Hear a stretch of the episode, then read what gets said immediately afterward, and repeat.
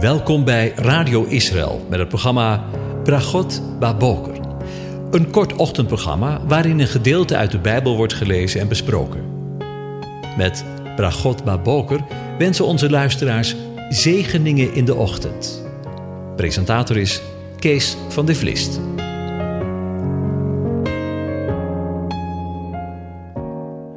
Goedemorgen, luisteraars. Vanmorgen denken we weer verder na over Psalm 2. Ik lees het aan je voor. Waarom woeden de heidevolken en bedenken de volken wat zonder inhoud is? De koningen van de aarde stellen zich op en de vorsten spannen samen tegen de heren en zijn gezalfde.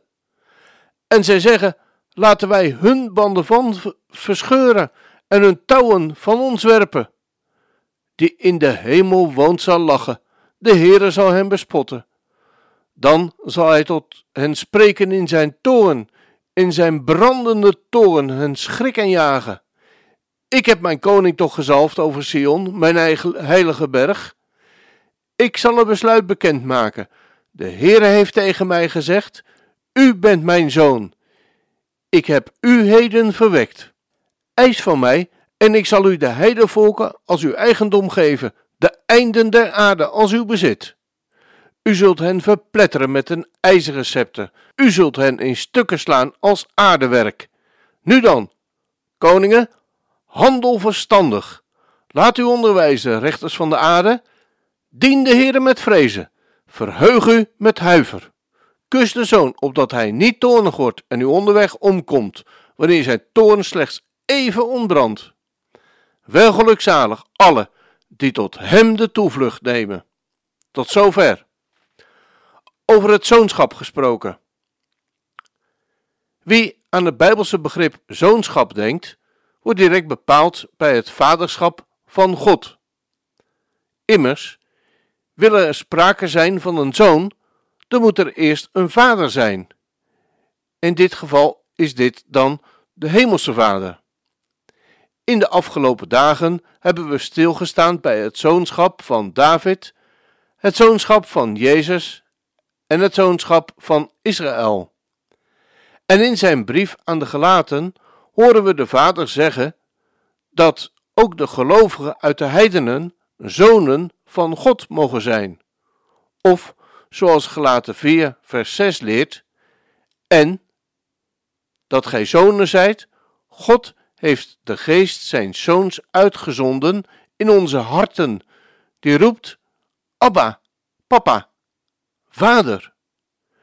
Geweldig toch dat jij en ik een zoon van God genoemd mogen worden, dat we eenzelfde titel mogen dragen als David, Yeshua en Israël. Maar ik weet niet hoe het met jou is, maar bij mij knelt het wel eens en komen de vragen naar boven, want hoe kan het nu dat een in nood verkerende zoon van God tot zijn hemelse vader bidt en niet door hem wordt verhoord? Toch gebeurt dit dagelijks onder zowel jongeren als oudere gelovigen, kinderen met kanker, radeloze ouders van een drugsverslaafd kind, een depressieve bejaarde. Ze bidden allemaal tot God om hulp. En toch, toch sterven ze, verliezen hun kind of raken nog dieper in de put. Is dat dan een straf van God? Of is hij gewoon een barbaarse vader? Of werkt het toch allemaal anders? Het begrip schoonschap komt in Efeze en in de rest van de Bijbel niet zomaar uit de lucht vallen. De apostel Paulus gebruikt hier een veel voorkomende culturele instelling als beeld voor de realiteit en de verhoudingen tussen God en de gelovigen. Aan het zoonschap, de culturele instelling, waren in de tijd van de Bijbel bepaalde, bepaalde kenmerken en regels verbonden. Wanneer in de Grieks-Romeinse cultuur onder vooraanstaande mensen een kind van het mannelijk geslacht geboren werd, was dit nog niet gelijk een zoon. Een kind groeide de eerste jaren van zijn leven op in het buitenverblijf. Daar werd hij voorbereid op het leven en op het leren dragen van de verantwoordelijkheden van het zoonschap. Een van de rechten die bij het zoonschap hoorde, was het erfgenaamschap over het bezit van de vader. Het dragen van het erfgenaamschap werd niet lichtvaardig opgevat. Een onbekwaam kind zou namelijk alle bezit in korte tijd te gronden kunnen richten. Daarom was het belangrijk om goed na te gaan of een kind in staat zou zijn om het erfgoed van zijn vader te beheren en hem hierin te bekwamen. Dit gebeurde dus in een verblijf buiten het huis van de vader. De aanstaande zoon stond hier, zoals hij minderjarig was en zolang hij minderjarig was, onder heerschappij en voogdij en toezicht van een opvoeder. In het Grieks wordt hier het woord gebruikt dat pedagoog betekent. Deze opvoeder leerde het kind datgene wat hij moest leren om later een goed bestuurder van het huis te worden en zijn weg te vinden in de samenleving. Op het moment dat het kind meerderjarig, meerderjarig werd en bekwaam geacht werd om de verantwoordelijkheden van het zoonschap te ontvangen, werd hij als zoon bij zijn vader in huis opgenomen. Hier ging wel een procedure aan vooraf. Het zoonschap en de hieraan verbonden rechten en plichten, waaronder het erfgenaamschap, werden in een document beschreven. Dit document moest bekrachtigd worden doordat zeven aanwezige getuigen het besloten met een zegel. Minimaal één van die zeven getuigen moest bij het overlijden van de vader kunnen getuigen dat de aangestelde zoon daadwerkelijk recht had op de erfenis, wilde de zoon ook daadwerkelijk zijn erfgenaamschap kunnen ontvangen. We lezen dan deze vergelijking en van deze verzegeling bijvoorbeeld in Efeze 1, vers 13. In hem bent u ook, nadat u het woord van de waarheid, namelijk het evangelie van uw zaligheid, gehoord hebt, in hem bent u ook, toen u tot het geloof kwam, verzegeld met de Heilige Geest van de belofte, die het onderpand is van onze erfenis, de verlossing die ons ten deel viel tot lof van zijn heerlijkheid. Tot zover. Maar niet alleen natuurlijke, biologische kinderen konden aangenomen worden tot zonen. Wanneer een vader kinderloos was of zijn natuurlijke kind was onbekwaam tot het zoonschap, dan kon hij een vreemd kind, tussen aanhalingstekens, adopteren. Dit vreemde kind ontving dan volgens dezelfde procedure als het natuurlijke kind het zoonschap, met dezelfde verantwoordelijkheden en rechten als het natuurlijke kind. Maar daarbij veranderde voor hem wel veel meer. Hij liet zijn oudere familie achter en trad toe tot een nieuw huishouden. Daarbij ontving hij tegelijkertijd een nieuwe naam, namelijk die van zijn adoptiefamilie. En bovendien kreeg hij nieuwe verantwoordelijkheden en rechten. Er was dus sprake van een totale omkeer. In de Bijbel wordt de procedure tot het verkrijgen van het zoonschap gebruikt als een beeld van toenadering van de gelovigen tot God. Daarbij worden de gelovigen uit Israël als natuurlijke zonen aangemerkt en de gelovigen uit de heidenen als adoptiekinderen. Voor ons als gelovigen in deze tijd is het zo dat wij als vreemdelingen geadopteerd zijn in het zoonschap. We lezen daarover, maar thans, in Christus Jezus, zijt gij, die eertijds veraf waart, dichtbij gekomen door het bloed van Christus. Zo zijt gij dan geen vreemdelingen en bijwoners meer, maar medeburgers der heiligen en huisgenoten Gods. Volgens Efeze 2, vers 13 en 19.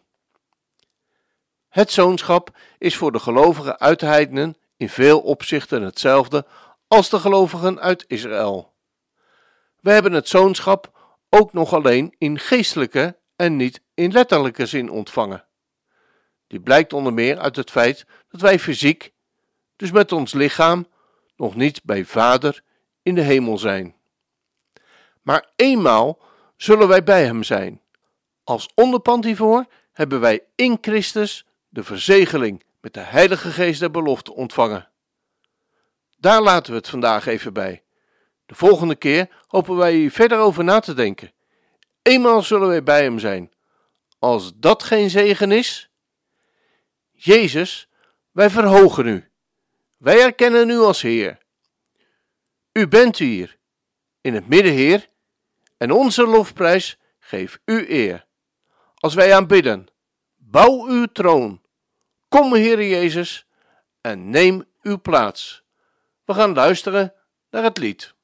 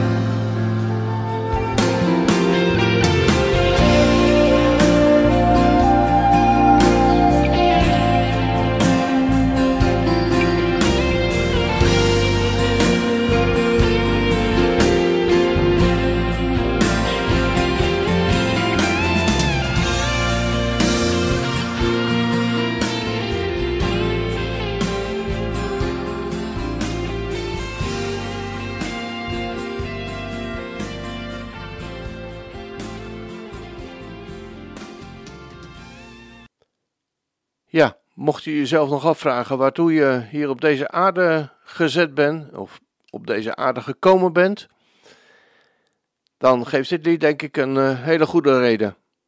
Jezus, wij verhogen u. En onze lofprijs geeft u eer. Als wij aanbidden, bouw uw troon. Kom, Heer Jezus, en neem uw plaats. Ik wens je een van God gezegende dag toe.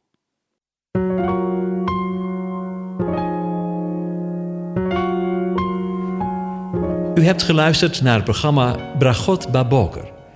Een kort ochtendprogramma waarin een gedeelte uit de Bijbel wordt gelezen en besproken. Wilt u het programma nog eens naluisteren, dan kan dat. Ga naar radioisrael.nl en klik onder het kopje radio op Uitzending gemist.